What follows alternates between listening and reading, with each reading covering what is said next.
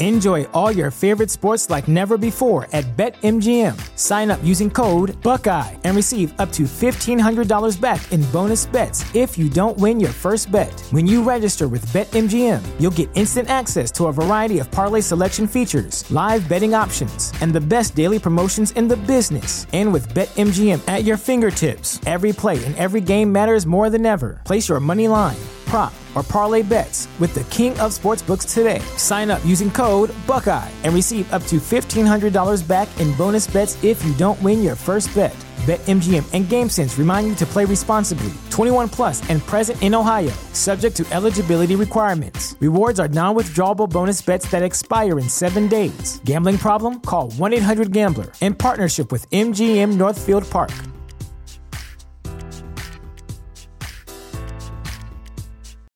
When you need mealtime inspiration, it's worth shopping Kroger, where you'll find over 30,000 mouthwatering choices that excite your inner foodie. And no matter what tasty choice you make, you'll enjoy our everyday low prices, plus extra ways to save, like digital coupons worth over $600 each week. You can also save up to $1 off per gallon at the pump with fuel points. More savings and more inspiring flavors make shopping Kroger worth it every time. Kroger, fresh for everyone. Fuel restrictions apply. Все эти гер- гадаровские герои, они как будто очень далеки от э, вот героев Милой Фрэнсис, э, Дряни. И вот я смотрю э, на эту юную Грету Гервик, которая слоняется по Нью-Йорку, которая читает вот этот вот монолог о том, э, каким она хочет видеть своего любимого человека, и ты такой, вау, ну, получается, не одна я такая балда, а, как будто бы в мире еще существуют такие люди. Люди, которые разбираются в кино, просто кидают меня помидорами. Он очень даже знает, что ему делать. Воровать машины, стрелять. Вот эта конкретная девчонка ему нужна, вот эта конкретная шляпа. Э, то есть, цитируя «Сумерки», возраст — это только цифра в паспорте. Такие, видимо, были времена, такие пейдж проблемы. Я такая, блин, да, это смешно и больно, но как будто бы через этот смех проживается. Да, это просто жесть, глобальное потепление, вообще какая-то катастрофа со всех сторон, но мы можем похихикать, потому что что нам еще остается, и это же действительно смешно. О, Господи, мы ушли куда-то просто реально в экзистенциальные проблемы. А?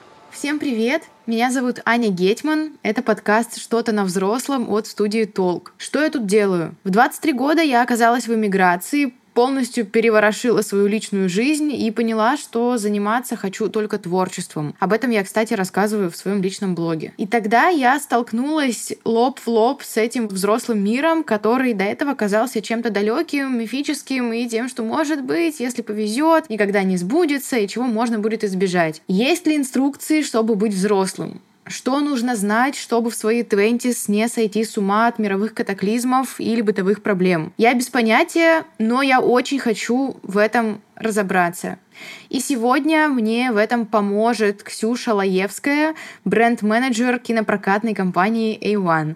Ксюша, привет. Привет, привет. Расскажи, пожалуйста, немного про A1 и про то, чем ты там занимаешься. Да, A1 — это кинопрокатная компания, родом из э, Петербурга. А, я в ней бренд-менеджер, но у нас э, такая очень относительно небольшая команда. Я расскажу, чем занимается компания. Мы привозим в Россию кино с фестиваля фестивалей класса А. Например, сейчас э, в кинотеатрах идет «Идеальные дни» Вима Вендерса. В конце февраля будет фильм э, «Пес-призрак. Путь самурая» Джима Джармуша. Вы можете знать нас по таким фильмам, как «Треугольник печали», «Великая красота» Паула Сарантино, «Ненависть» Матео Касовица и многим-многим другим. И у тебя же о твоей любви к кино есть еще телеграм-канал Tap for More. Да, все так. Этот канал ведем мы с моей коллегой, и так вышло, что соулмейтом, не побоюсь этого слова, с Кристиной Смирновой. Да, такой небольшой камерный каналчик, в котором мы рассказываем о фильмах, которые нам нравятся, и, в общем-то, создаем такое небольшое комьюнити, обсуждаем кино и все, что с ним связано. Последнее время я заметила за собой, что я очень много ищу опору в кино от том, как люди не хотят и не могут взрослеть. Казалось бы, время мне было смотреть такое кино в 20, но на самом деле я его начала смотреть к своим 25 уже, когда совсем-совсем влезла вот во все эти атрибуты взрослой жизни, вроде иммиграции, развода и прочего. И я хочу обсудить, э, как такое кино трансформировалось в течение всей вообще истории кино. Действительно ли его сейчас стало больше на фоне того, что миллениалы и зумеры откладывают сильно свое взросление? Действительно ли мы все можем найти в нем столько спасения, сколько нахожу в нем, не знаю, например, я. Ксюш, я правильно понимаю, что у этого кино есть отдельное название? Ну, я бы так не сказала, хотя мне кажется, что эти фильмы можно назвать coming of age, да, то есть э, это период взросления, условно, когда там юный человек буквально становится совершеннолетним, но мне кажется, что сейчас немножко размывается это понятие, но э, когда я думала вообще о теме, которую мы сегодня обсуждаем, я поняла, что как будто бы, допустим, э, те же классики, да, советские классики, французские, кто угодно, вроде Гадара, Трюфо, наших режиссеров, э, не знаю, Хуциева, Калика, они тоже снимали по факту фильмы о взрослых, которые пытаются разобраться в себе, о молодых взрослых, да, о юных людях. Но это сложно назвать coming of age. То есть, если вы будете искать какие-то подборки, то, наверное, можно использовать это название. Но вообще, мне кажется, что все намного шире. Когда я, э, опять же, задумалась э, об этом вопросе, я поняла, что вообще-то кризисы существуют у всех, и как будто бы объединяют эти фильмы именно кризис возрастной. И тут тоже нельзя отойти, дистанцироваться от личного опыта каждого зрителя, потому что вот ты говоришь, что как будто бы нужно было смотреть эти фильмы в 20, а ты до них добралась немножко позже. Я, например, тоже, я, я постарше тебя, мне 30, и мне кажется, я вот посмотрела, например, Фрэнсис Ха, да, э, «Милая Фрэнсис», я посмотрела его, мне кажется, тоже лет в 25, и для меня это было таким, на самом деле, довольно спасительным опытом, э, потому что ты же ищешь валидации, ты ищешь какого-то, ну, не признания, а понимания. И вот я смотрю на эту юную Грету Гервик, которая слоняется по Нью-Йорку, которая читает вот этот вот монолог о том, э, каким она хочет видеть своего любимого человека. И ты такой, вау, ну, получается, не одна я такая балда, как будто бы в мире еще существуют такие люди. Это когда ты рядом с кем-то, и ты его любишь, и он это знает, и он тебя любит, и ты это знаешь, но вокруг люди, и вы в разных концах комнаты смеетесь, говорите, и вот вы смотрите друг на друга и сталкиваетесь глазами, но дело не в том, что вы ревнуете, и дело не в сексе, нет. Просто это... это родной человек в этой жизни – как ни странно, как ни грустно, эта жизнь пролетит, но сейчас вы в отдельном мире, здесь, здесь, среди этой толпы, и плевать на остальных, никто этого не замечает. Знаете, есть такая теория, что э, другие измерения, они всюду вокруг нас, только мы их не воспринимаем. Вот. Этого я хочу от любых отношений. Ну и, наверное, от жизни, любви.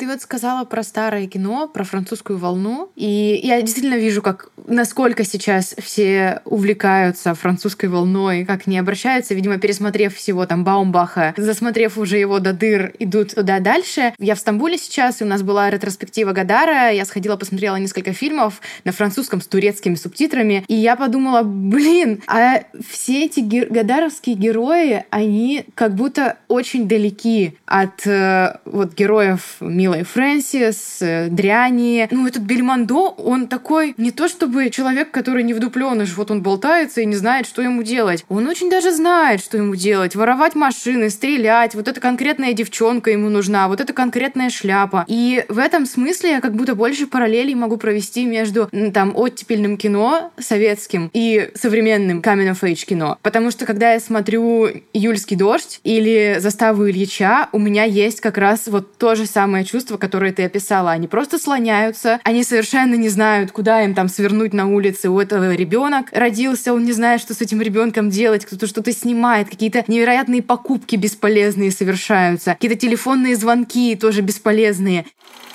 Я знаю, век уж мой измерен.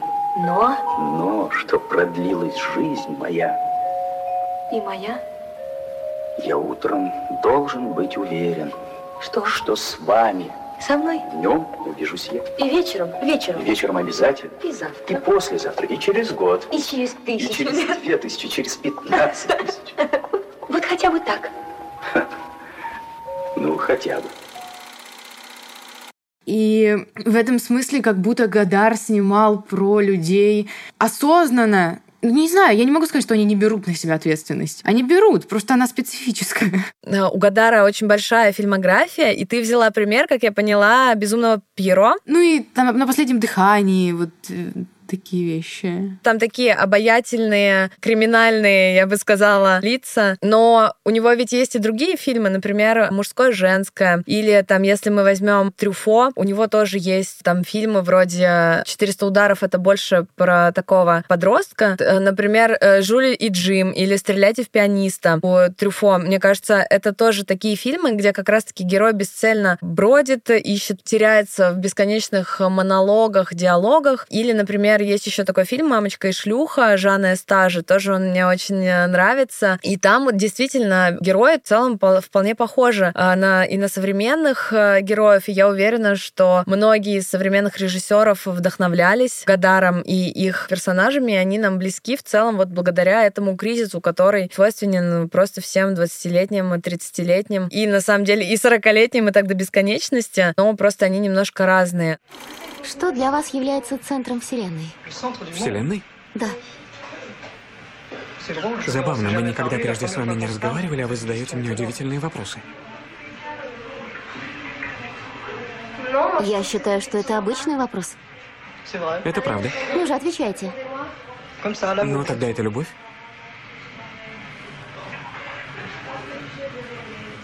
Я бы вам ответила, что это я.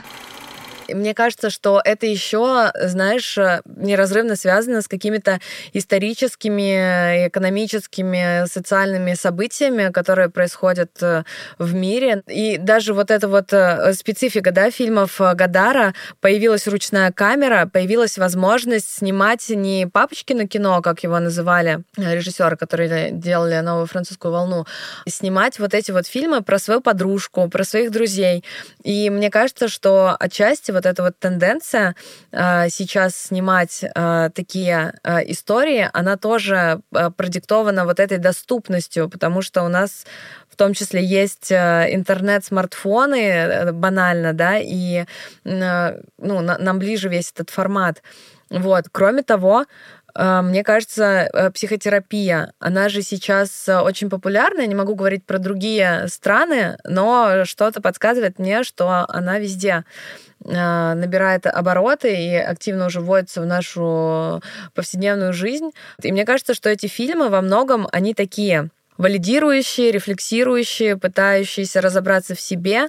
И мне кажется, что в этом еще очень много такого индивидуализма. То есть э, наша культура как будто сейчас стремится в эту сторону, и поэтому их так много. С одной стороны, мы очень много говорим о том, что миллениалы вот откладывают свое взросление, и вроде бы это часто ставится в какой-то упрек нашему поколению.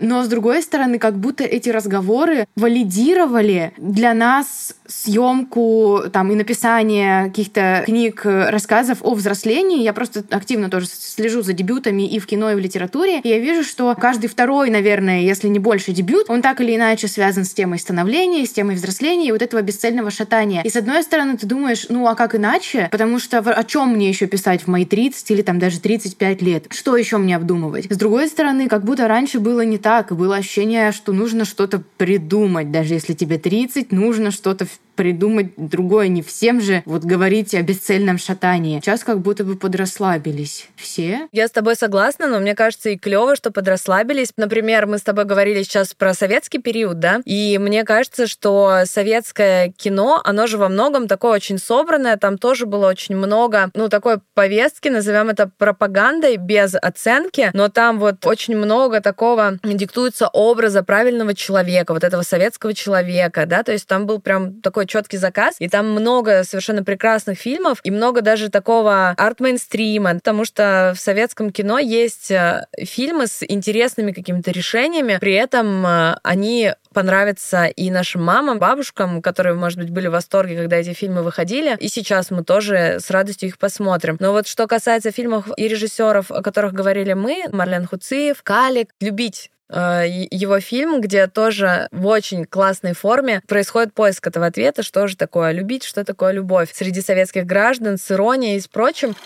Скажите нам, что вы думаете про любовь? Про любовь?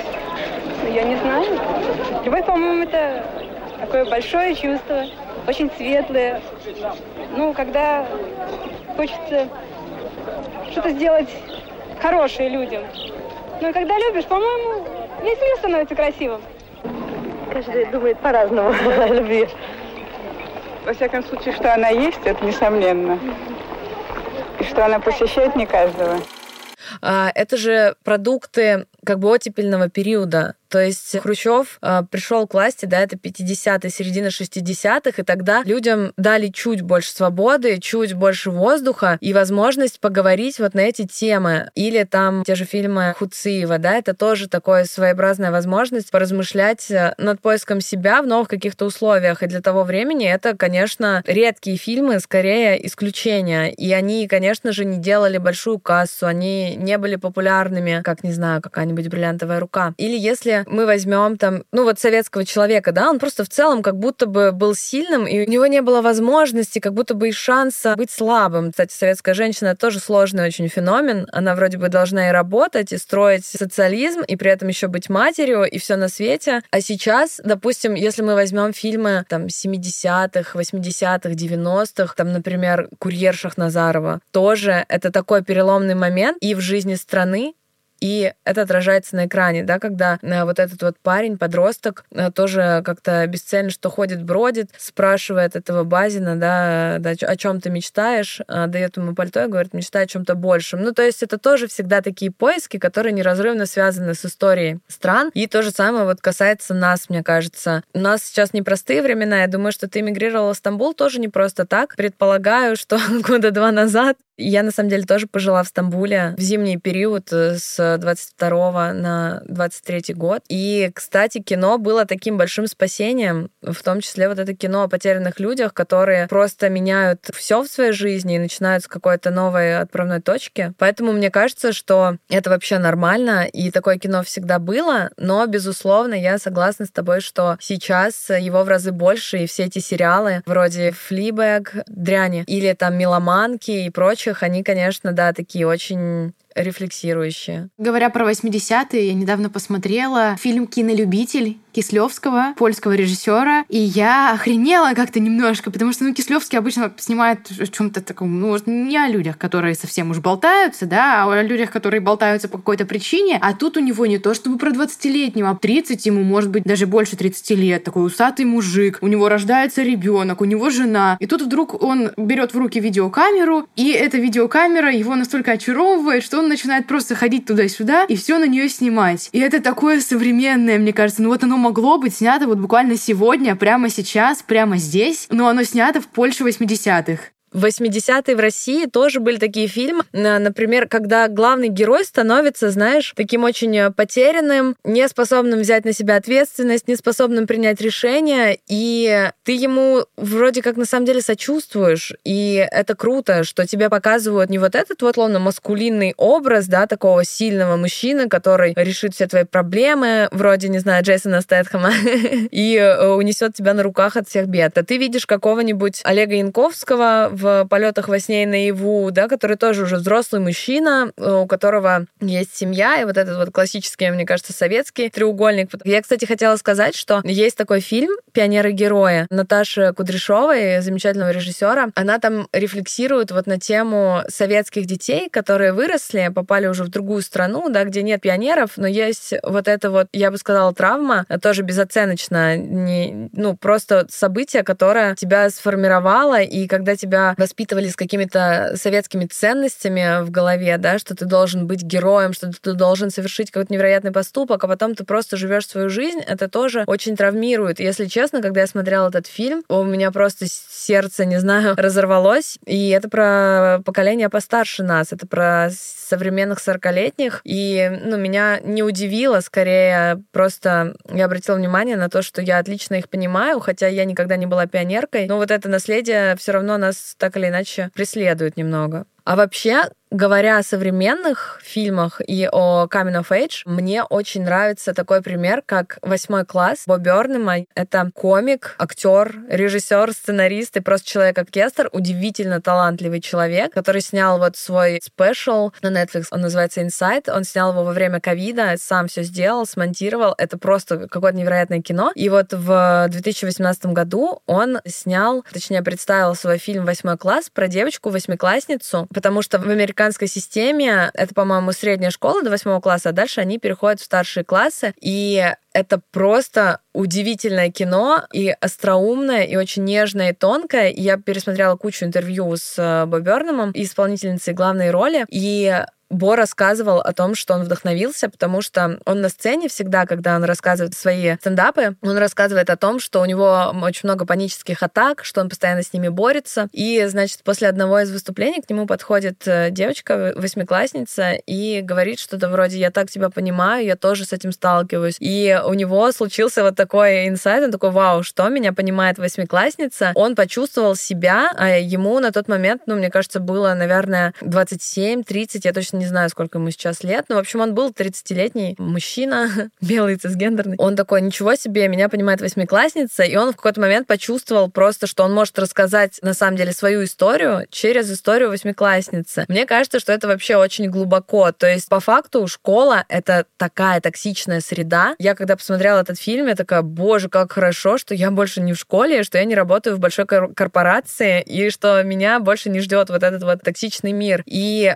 меня тоже очень срезонировало то, что я прекрасно могу понять эту девочку, эту восьмиклассницу, и про нее снял 30-летний мужчина, как бы по факту это фильм про него. Ну, классно же. Во всяком случае, снимает с нас некое вот это давление общества о том, что вообще-то вам 30, вам 25, вы уже должны быть взрослыми. Там, условно, даже если взять наших родителей, да, у них совершенно по-другому жизнь строилась. На самом деле, вот эти параллели 20-летних с подростками, когда там я готовилась к выпуску, я хотела освежить как-то все вот эти фильмы в своей памяти, я смотрела и гуглила разные подборки, я смотрю там фильмы о невзрослении десятых, двадцатых, и вижу много фильмов по типу Баумбаха про буквально 20-летних, 30-летних. Я открываю фильмы о невзрослении нулевых, и там все списки заполнены фильмами про школьников все-таки, про подростков. И единственное, что я смогла вспомнить про 20-30-летних, это сериал Girls, который на самом деле стал для меня, я посмотрела его как раз в своем восьмом классе, это было для меня секс-просветом, которым, наверное, сейчас вот Sex Education стал для нынешних восьмиклассников. Я узнала оттуда про ВПЧ, про секс, про вообще про все просто. Это моя школа, сериал Girls. Я просто обожаю его. Я все думаю, что надо пересмотреть, потому что там тоже же вот эта писательница. У нее еще есть книга, и она просто стала для меня спасительной. Э, Лина Даном. Я не такая называется книга, дурацкое на самом деле название, такое тоже, мне кажется, юношеский максимализм в ней слышится. И вот я 30-летняя, сижу на балконе, читаю эту книгу и понимаю, понимаю, как она меня просто спасает. Я читаю все эти истории и синхронизируюсь с ними. Создается ощущение, что Лина Данам это просто какая-то моя лучшая подружка. Я понимаю, что это вообще очень странно. Ее сериал Girls, он тоже, он был таким для меня спасительным, таким глотком свежего воздуха, хотя вот я его смотрела не в восьмом классе, а тоже уже будучи взрослой. Не помню, сколько мне было лет, наверное, 25 или 26. И он был для меня ужасно вдохновляющим. Я его просто обожаю. Мне было бы интересно найти такой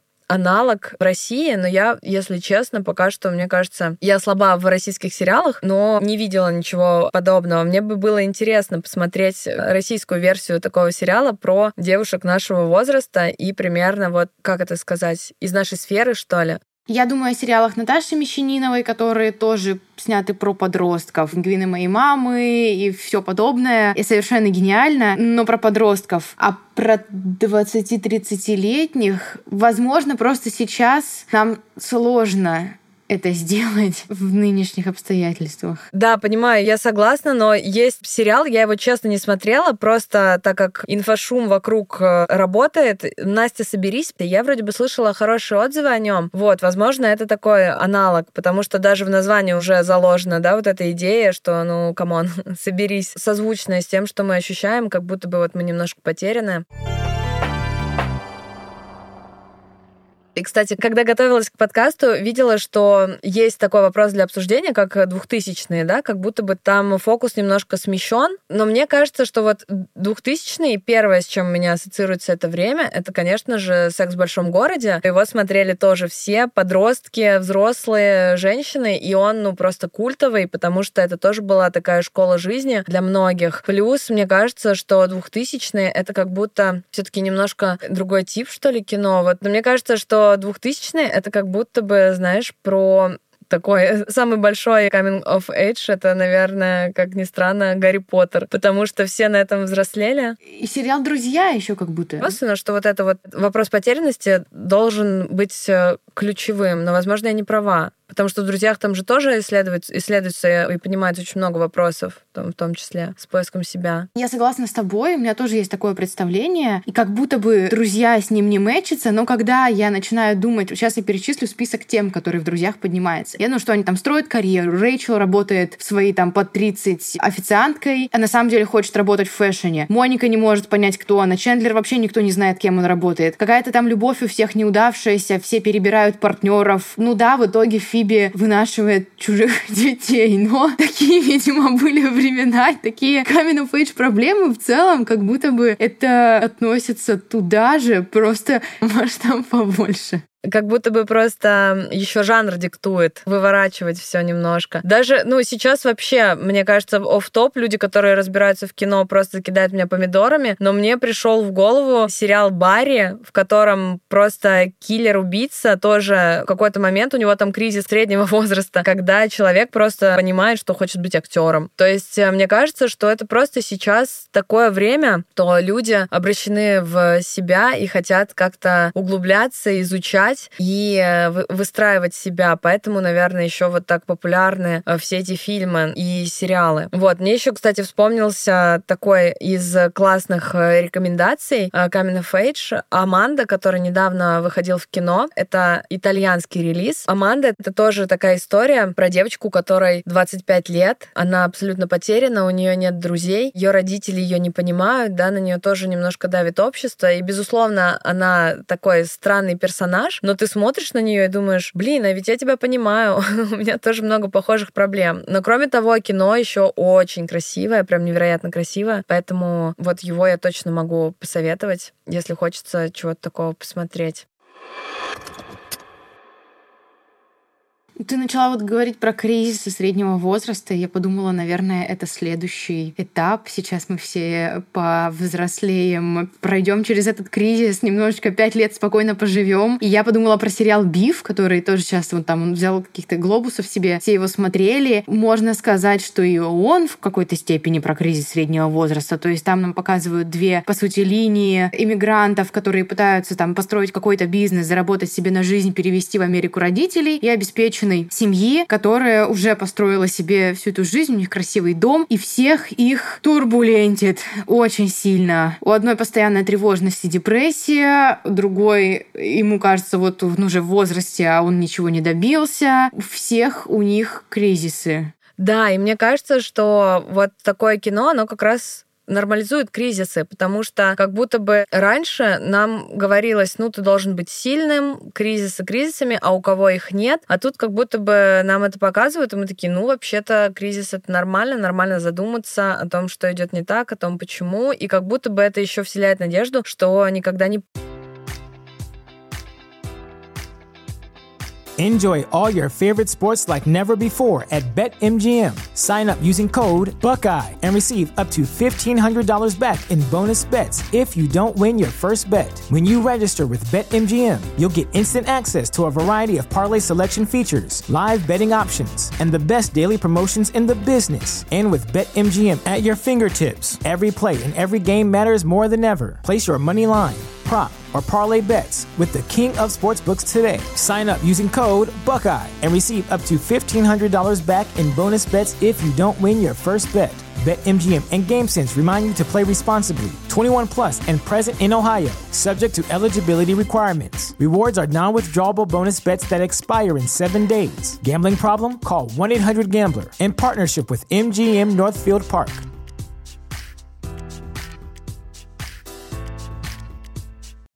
You know how to book flights and hotels. All you're missing is a tool to plan the travel experiences you'll have once you arrive. That's why you need Viator. Book guided tours, activities, excursions, and more in one place to make your trip truly unforgettable. Viator has over 300,000 travel experiences to choose from. Everything from simple tours to extreme adventures and all the niche, interesting stuff in between. So you can plan something that everyone you're traveling with will enjoy. Real traveler reviews give the inside scoop from people who've already been on the experiences you're considering. So you can plan with confidence. Free cancellation helps you plan for the unexpected. And 24 7 customer support means you can travel worry free. Download the Viator app now and use code Viator10 for 10% off your first booking in the app. Find travel experiences for you. Do more with Viator. Sick of being upsold at gyms? My guy, you're currently a base member. For $90 more, I can upgrade you to our Shred membership. For 130 more, you'll be a Swole member. And for just $300 more, you'll reach Sweat Platinum. At Planet Fitness, you'll get energy without the upsell. Never pushy, always free fitness training and equipment for every workout. It's fitness that fits your budget. Join Planet Fitness for just $1 down and $10 a month. Cancel anytime. Deal ends Friday, May 10th. See Home Club for details. Поздно. Вот, ты еще сказала про вот этот переход, да, от молодого поколения 20-летних к каким-то кризисам среднего возраста. И я вспомнила, вот мы говорили про Гадара, про французскую новую волну. У новой волны, мне кажется, есть такой очень четкий, ярко выраженный преемник современный. Это Луи Гарель, сын Филиппа Гареля, французский актер, режиссер. И вот наша компания, на самом деле, мне кажется, выпустила практически все его фильмы. Его дебют «Друзья» про вот этот классический французский любовный треугольник, когда там тоже все герои болтаются, выясняют отношения. И также мы выпускали три его последних фильма, в котором главный герой — это его альтер Абель. Он и снимался у режиссера французской новой волны и играл такого томного интеллектуала. Кстати, многие из э, зрителей, многие из нас знают его по фильму Бернардо Бертолуччи «Мечтатели». Это тот э, кудрявый красавчик, брат э, главной героини, которую играет Ева Грин. И, в общем, сейчас он снимает вот такие фильмы о потерянном э, мужчине 30-летнем, 30+, потому что с каждым фильмом он взрослеет, но как будто бы взрослеет только внешне, физически, как будто бы внутри он остается вот этим вот э, мальчишкой, подростком, э, не понимающим, что ему делать, как определяться, куда идти. И мне кажется, прям супер классный, яркий пример — это фильм «Этот новый мир», потому что в этом фильме у Абеля уже появляется семья, он женат на женщине, у которой есть ребенок, кстати, на жене его лучшего друга, который погиб. И в этом фильме дети уже решают, как решать проблемы, которые натворили взрослые, в том числе там с глобальным потеплением и прочее. И в этом, конечно же, очень много самоиронии, какого-то юмора и абсурда даже немного. Мне кажется, просто Луи Гарель устал играть вот этого томного персонажа, он уже просто себя снимает вот именно в каких-то комичных историях, симпатичных. И ты действительно понимаешь, что, возможно, вот это вот молодое юное поколение, там условно подростки, они просто вынуждены как будто бы быть более взрослыми и брать на себя ответственность. Я не знаю, хорошо это или плохо, тенденция это или нет, но вот такое кино тоже существует, когда подростки спасают мир, потому что взрослые уже ничего не могут сделать. Но это, разумеется, современное кино. И еще я думала о том, что, э, кстати, вот э, опять же, возвращаясь к размытию границы вот этого Coming of Age, есть такой фильм у братьев Севди «Daddy Long Legs», «Сходи за розмарином», по-моему. И в этом фильме тоже показан отец, который абсолютно не может взять себя в руки, да, вот, э, например, я смотрю этот фильм, я ему вроде как сочувствую, потому что он классный отец, то есть он может развеселить своих детей, он может занять их, но в то же время он ставит их в такие ситуации, что ты думаешь, господи, я бы никогда не хотела, чтобы у моих детей был такой отец, потому что он буквально подвергает их жизнь опасности, и это мелочи какие-то, да, но, но в то же время очень серьезно серьезные вещи. Например, э, сори, будет спойлер, чтобы они поспали подольше, потому что ему нужно уйти на работу, он дает им какую-то таблеточку снотворного, который он обычно принимает. И в итоге дети спят два дня. И ты сидишь, и ты просто одновременно вроде бы и жалеешь этого героя, и в то же время ты такой, ну серьезно, ты до этого додумался? Что с тобой? Да много таких примеров, да, когда вот граница действительно размывается, и взрослые люди просто не знают, что делать. А тебя не пугает что эти фильмы, вот мы все эти полчаса, пока их обсуждаем, мы с тобой обе говорим, но это помогло мне успокоиться, это дало мне какое-то облегчение. Они тоже потеряны, как и я, они тоже болтаются, как и я, и мы как бы легитимизируем себе этот кризис. Мы такие, да, мы все в нем, но мы не получаем никаких примеров выхода из него. Я не знаю, я не сторонница того, что вообще искусство должно отвечать на какие-то вопросы, но я не знаю, получим ли мы когда-нибудь кино о том, как у людей получается получается повзрослеть? Как это выглядит? Слушай, да, хороший вопрос. И мне кажется, что мы просто очень загоняемся на самом деле и как будто бы уходим слишком глубоко в эту рефлексию. И здесь всем нам поможет психотерапия. Во многом вот эти вот фильмы Coming of Age, фильмы о кризисах, они придерживаются такого формата slice of life, да, то есть когда ты просто заглядываешь в жизнь человека на определенный промежуток времени и потом уходишь оттуда. То есть у него вроде бы ну, может быть, что-то происходит, но как будто бы рассказывается не история какая-то цельная, а больше передается атмосфера, состояние. Мне, например, эти фильмы помогают, потому что они меня валидируют, и я такая, окей, хорошо, это нормально, но это не значит, что я должна продолжать. Мне кажется, что тут каждый сам для себя должен искать ответы, и, о господи, мы ушли куда-то просто реально в экзистенциальные проблемы, потому что я такая думаю, ну вот что бы я сделала? Мне как будто помогает возникает поиск э, какого-то личного смысла. Знаешь, вот ты посмотрел на все это болтание, а потом такой хоп, и подумал, окей, а что сделать, чтобы этого не происходило, и найти что для себя. Ну да, я скорее думаю о том, как, э, с какой позиции воспринимать это кино. И сейчас, пока ты говорила, я подумала, что я смотрю это, и да, я легитимизируюсь через это, но потом я думаю, хорошо, раз все, что происходит в моей жизни сейчас, это нормально, и это как раз не повод просто махнуть на все рукой, просто я действую из вот таких обстоятельств. Просто я ищу решение вот в таких вот обстоятельствах, я что-то делаю со своей жизнью, и это нормально, что мне приходится обо всем этом думать. И кроме того, мне кажется, это кино, когда оно комедийное, а оно очень часто комедийное, или там это драмеди. Вообще, мне кажется, то, насколько стал популярен жанр драмеди, очень хорошо отражает то, с какого угла миллениалы смотрят на жизнь. Типа, да, это просто жесть, глобальное потепление, вообще какая-то катастрофа со всех сторон, но мы можем похихикать, потому что что нам еще остается, и это же действительно смешно. И это дает очень много сил. Да, я согласна, что без самоиронии никуда, и мы поколение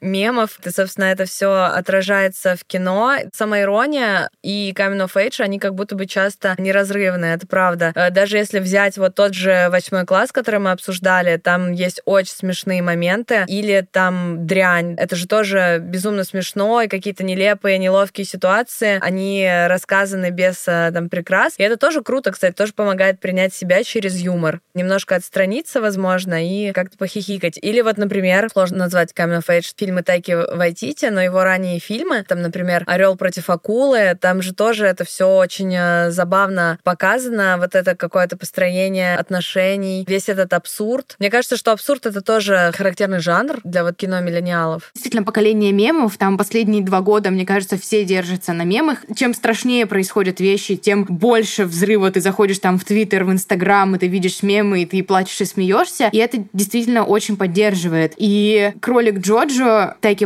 Вайтити приходит и говорит, ну вот эта тема, которую мы всегда там оплакивали, обходили очень-очень-очень аккуратно, вот переставляли ее с полки на полку. А теперь давайте посмотрим, как можно еще и посмеяться над этим. Мне кажется, это очень круто и очень освобождающе. Да, я согласна. Юмор вообще нас всех спасает. Те же самые девочки. Блин, сколько там э, всего смешного. Ну и дрянь. И я недавно посмотрела у э, Фиби Уоллер-Бридж э, до дряни. Она снимала фильм, который называется Crashings. Сожители, по-моему, он переведен на русский язык. Совершенно обычный сериал про чуваков, которые живут в нежилом здании, которые они сделали жилым. Очень архетипичные такие понятные персонажи, у них происходят очень понятные вещи, какие-то катастрофы любовные, какие-то вещи, связанные с сексом. Но ты все это узнаешь, и то, на что ты обычно натыкаешься со слезами в собственной жизни, здесь тебе предлагают над этим посмеяться. И ты думаешь, ну хорошо, в следующий раз, когда я сам с этим столкнусь, я тоже попробую посмеяться. И в этом смысле мне помогает, что я и сама там пишу, я пишу сценарий, пишу прозу, там я веду блог. И мне кажется, даже если ты просто для себя это делаешь в заметках, ты можешь как-то художественно обработать происходящее в своей жизни и переквалифицировать это из драмы в драмеди. Это очень помогает. Да, я вообще обожаю драмеди. Мне кажется, что это действительно такой вот маркер поколения, что ли. Кстати, еще про девочек вспомнила, что почему они еще были такими, ну, может быть, в России они не были резонансными, но в Америке точно, потому что Лина Данам сделала своей целью не быть голосом поколения, а быть одним из голосов поколения, и это тоже так круто. Еще я сейчас внезапно вспомнила, когда мы заговорили о жанре комедии, мне сразу почему-то пришла в голову Бриджит Джонс, дневник Бриджит Джонс. Да, это вроде, это тоже сложно назвать coming of age, но она такая вот одна из из э, героинь того времени, которая э, перешагнула через все правила, законы жанра и стереотипы, да, когда главная героиня фильма обязательно должна быть такой хорошенькой, такой собранной, правильной девочкой. А тут наша Бриджит Джонс, которая просто супер рассеянная, которая, назовем это бодипозитивом, да, бодипозитивной формой. И, э, ну, это тоже невероятно круто. И когда я посмотрела дневник Бриджит Джонс, я помню, кстати, что когда вот я была девчонкой, я его посмотрела, я восприняла его странно, потому что я была заложена заложницей все-таки всех этих стереотипов. А потом я чуть повзрослела, посмотрела его снова и такая, вау, да это же просто, ну, что-то невероятное, очень тоже поддерживающее. Смотри, мы с тобой говорили еще о том, что сейчас все взрослеют на фоне мировых катаклизмов, и я понимаю, что на осознание, на рефлексию по поводу этих катаклизмов, наверное, нужно достаточно много времени, то есть нужна некоторая дистанция. Но я вижу, как эта дистанция уже преодолевается в литературе, и яркий пример — это популярность Салли Руни, у которой все сюжеты — это молодые взрослые, которые пытаются справиться с собственной жизнью на фоне разговора разговоров про американскую политику и про то, куда мы все летим на одном большом астероиде. Что насчет кино? Начинает ли кино совмещать две эти темы? Потому что мне в голову приходит вот опять же, Баумбах и Белый шум, последний вот этот фильм. Не знаю, он, наверное, не особенно coming of age, но все равно про человека, который не... Там все, по-моему, не понимают, как им жить. Дети, взрослые и на фоне апокалипсис. Слушай, да мне опять же кажется, что как будто бы всегда такое было, и как будто бы литература и кино неразрывны, потому что очень часто по каким-то литературным сценариям снимаются фильмы. Тот же Normal People, нормальные люди, Салли Руни, с него делали сериал. Я прочитала только две ее книги, как раз-таки «Нормальные люди» и «Разговоры с друзьями». И вот я понимаю, что там как будто бы это все сквозит, то есть э, мир, который, да, там, возможно, рушится и так далее, это все сквозит скорее через интересы героев, но напрямую это вообще никогда не сообщается, и мне кажется, там больше фокус на каких-то личных проблемах и переживаниях. Да, в фильмах тоже, безусловно, такое есть, и вот даже если возвращаться к фильмам A1, потому что это тоже такая для меня база, наверное, по которой я могу ориентироваться. И вот, например, фильм «Прощание» Лулу Ванг — это фильм, который мы привозили, э, ну, уже достаточно давно, если не ошибаюсь, это был 2019 год, и, значит, это история молодой девушки, ее родители эмигрировали из Китая, когда она была малышкой, и вот э, сейчас она живет в Нью-Йорке, она тоже такая потерянная, она пытается получить стипендию, узнает, что ее э, бабушка смертельно больна, но у китайцев не принято рассказывать о смертельных болезнях, они до последнего скрывают это от э, больных людей. И, в общем, там тоже такое э, метание героини, то есть э, она выросшая в культуре, когда наоборот обо всем человек должен знать, должен, казалось бы, брать ситуацию в свои руки. И она оказывается в этой ситуации, когда она является заложницей вот этих вот стереотипов, и это культурный, на самом деле, внутренний огромный конфликт. У нее там есть очень много взаимонепонимания с мамой, с родителями, родителями, ей кажется неправильным тот образ жизни, который ведут они. Э, ну, не образ жизни, а, наверное, решения, которые они принимают, она их не понимает. В свою очередь, ее не понимают ее родственники, и та же самая любимая бабушка, которая говорит, ну, когда ты уже там выйдешь замуж, там решишь э, все свои вопросы, а нужны ли тебе деньги, да, хотя ты уже вроде бы взрослая, сама должна этим заниматься. Ну, и справедливости ради стоит сказать, что главная героиня, она, она не справляется, но она не вовлекает свои проблемы взрослых, и ты в этом плане тоже смотришь такой, блин, да, знакомо. А с другой стороны, снова вспоминаю мой любимый э, сериал «Девочки», когда первая серия, да, начинается с того, что Ханни, главной героине, родители говорят, все,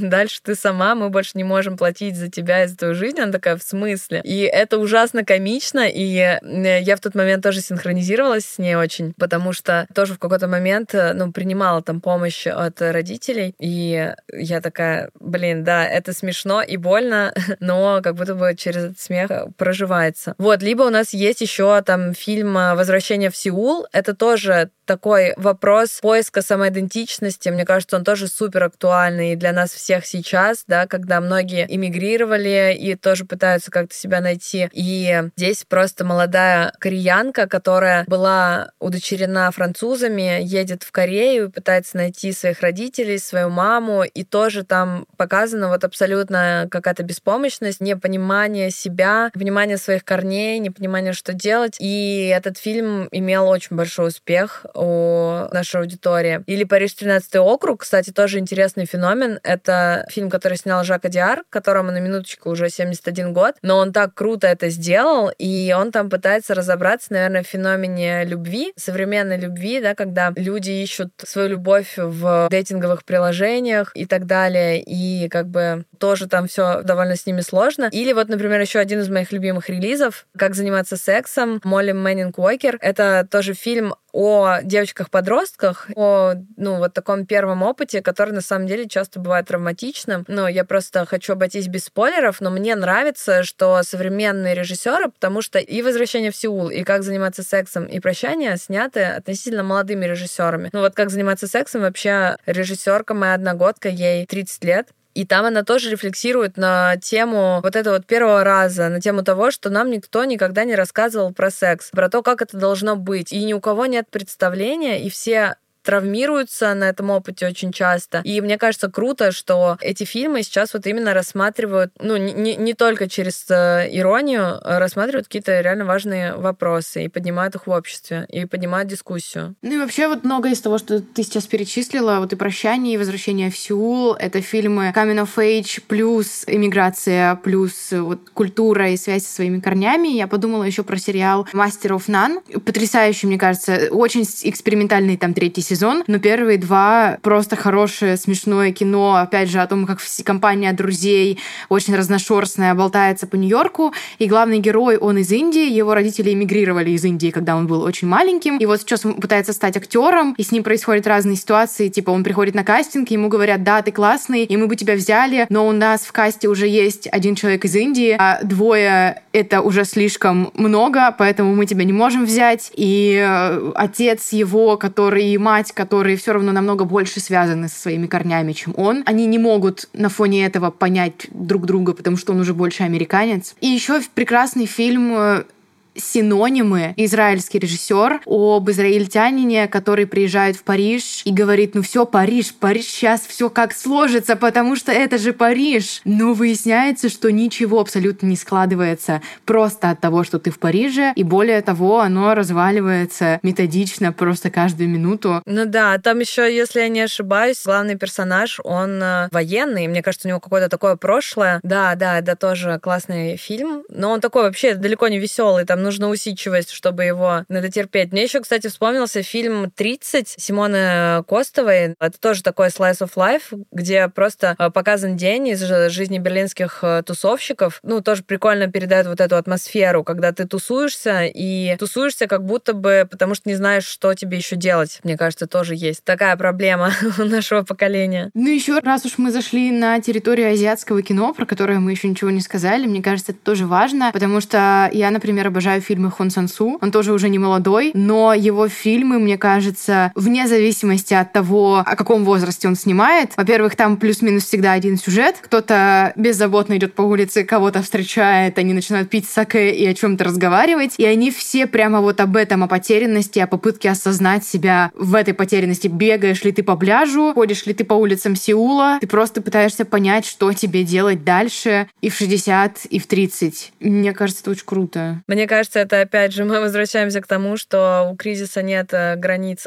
да много на самом деле таких фильмов, как будто бы хочется привести примеры фильмов, в которых э, есть какие-то ответы и какое-то позитивное решение, но мне из такого вот э, из поддерживающего пришли в голову несколько фильмов. Один наш, A1, это фильм с любовью Антоша. Это фильм про актера Антона Ельчина, который трагически погиб. Он был болен муковисцидозом. Это такое заболевание, связанное с легкими, когда ну, тебе с течением времени болезнь прогрессирует, тебе все тяжелее дышать. И он, несмотря на это заболевание, прожил просто какую-то невероятную жизнь.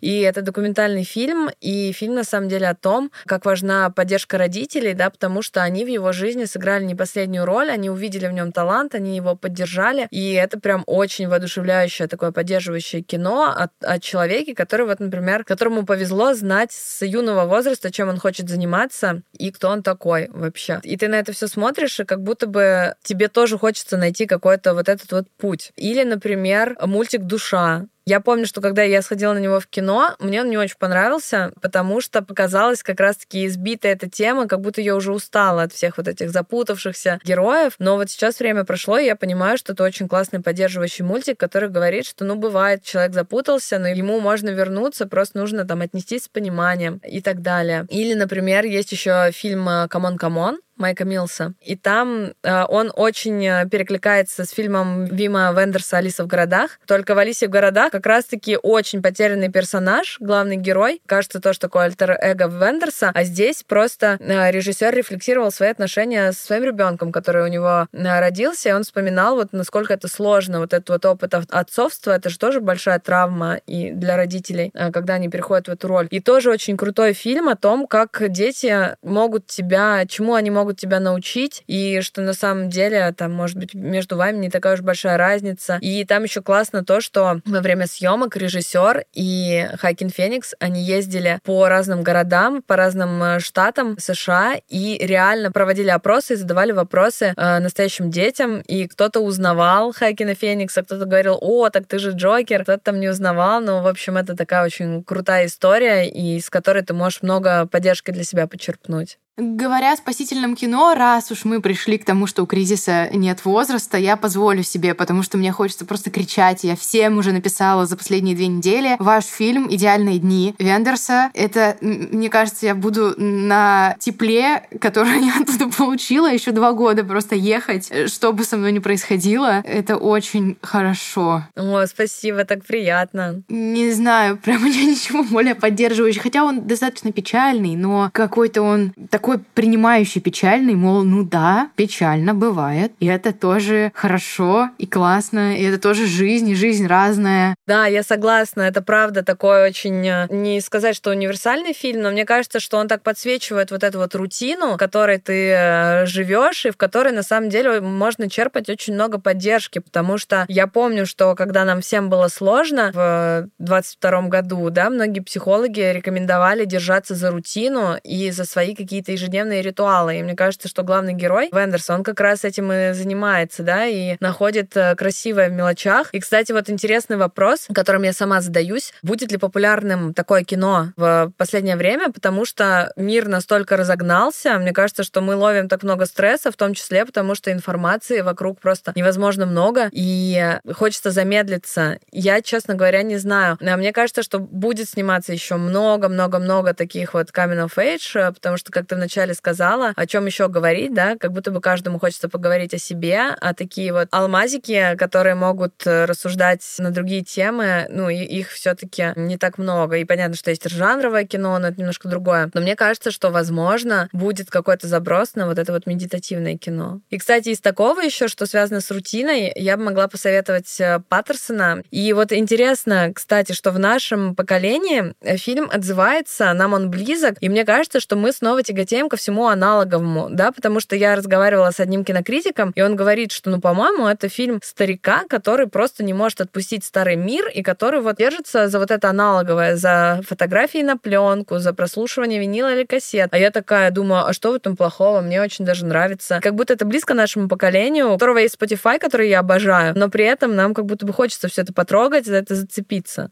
Я три недели назад пошла и купила себе кассетный плеер и кассеты, и через неделю после этого я включила «Идеальные дни» и думаю, блин, что вообще происходит? Ну, потому что мне просто хочется, мне хочется потрогать. Я смотрю, как крутится эта пленочка, она настоящая, она физическая просто пленка, и с нее я слушаю музыку, и мне взрывает это голову в хорошем смысле. Я настолько устала от того, что все у меня в одной коробочке. Я понимаю, что человечество долго к этому шло, но я так утомилась от этого. Давай напоследок, раз уж мы попытались попытались вот сейчас заглянуть немножко в будущее и сказали, что нас ждет, скорее всего, больше медитативного кино. Я бы хотела еще немножко об этом подумать. А, вот сейчас подрастают зумеры, там, да, они входят в свои 20 скоро начнут дебютировать. Есть ли у тебя мысли о том, что нас ждет и куда повернут Coming of Age фильмы? Может быть, будет больше, вот как ты уже говорила, фильмов о том, как молодые спасают мир, потому что как будто бы есть такая тенденция. Или еще что-то? Может быть. Вот если честно, здесь мне очень сложно строить прогнозы. Интересно об этом э, пофантазировать, но мне кажется, что, возможно, это же опять зависит от того, какая страна будет делать это кино. Но мне кажется, что здесь есть э, большая вероятность уйти и в какую-то ностальгию, и, может быть, снимать что-то историческое. Я не знаю, это просто моя какая-то фантазия. Но вообще, если честно, мне кажется, что вот следующее поколение, оно от нас отличается. Мне кажется, оно более собранное, и мне кажется, что так как и история склонна развиваться, да, по спирали. Мне кажется, что кино тоже этого не избежать, и, возможно, там сейчас последуют какие-то истории успеха, байопики, что-то духоподъемное, то, что наше поколение там много рефлексировало, дало какую-то вот эту базу, и, возможно, следующим будет именно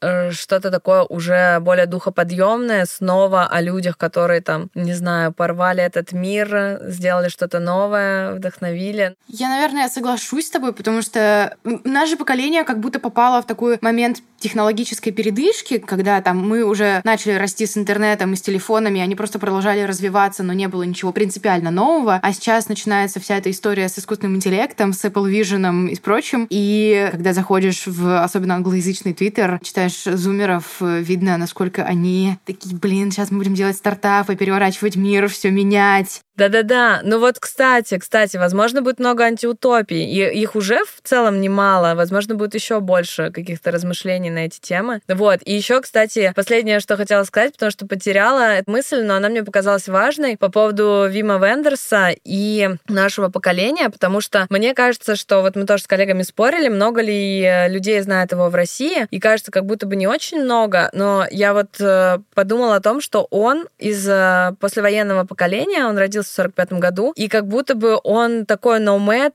знаешь, странник без дома, в поиске какого-то дома, и это же настолько мэчится вот с нашим поколением, с тем, что произошло с нами. И мне показалось это интересным фактом, что там, не знаю, Париж, Техас, у него тоже такие неприкаянные какие-то герои. Та же самая Алиса в городах, и еще множество примеров. Вот. чисто так обратно вернулась. Да, он очень встраивающийся в современность мужик, мне кажется. Слушай, ну я ухожу с подкаста со списком фильмов, которые мне надо посмотреть. Мне кажется, я сейчас снова начну свой камень of age запой. Очень круто. И как-то я снова подуспокоилась. Очередная волна спокойствия меня накрыла относительно того, что происходит в моей жизни и вокруг меня. Э, приятно знать, что мы все это шерим. Да, да, согласна. Спасибо тебе большое, что позвала. Было тоже очень приятно с тобой поболтать. И, кстати, признаюсь, что вот «Заставу Ильича» или «Мне 20 лет» я посмотрела благодаря вашему подкасту, потому что нужно было немножко подготовиться. И этот фильм я не смотрела раньше, так что я тоже узнала много нового.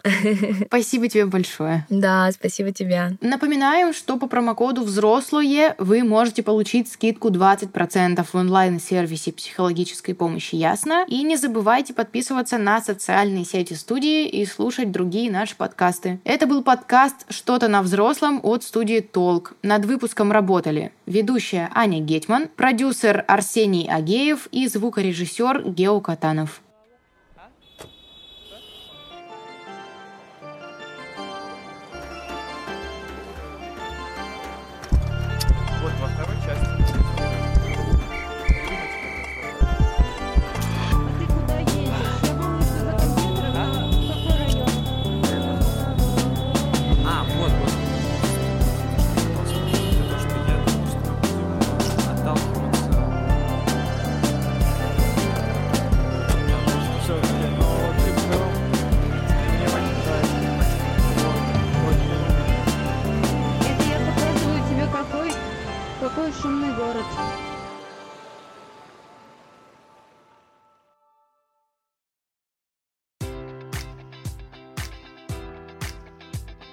Enjoy all your favorite sports like never before at BetMGM. Sign up using code Buckeye and receive up to $1,500 back in bonus bets if you don't win your first bet. When you register with BetMGM, you'll get instant access to a variety of parlay selection features, live betting options, and the best daily promotions in the business. And with BetMGM at your fingertips, every play and every game matters more than ever. Place your money line prop, or parlay bets with the king of sportsbooks today. Sign up using code Buckeye and receive up to $1,500 back in bonus bets if you don't win your first bet. BetMGM and GameSense remind you to play responsibly. 21 plus and present in Ohio, subject to eligibility requirements. Rewards are non-withdrawable bonus bets that expire in seven days. Gambling problem? Call 1-800-GAMBLER. In partnership with MGM Northfield Park.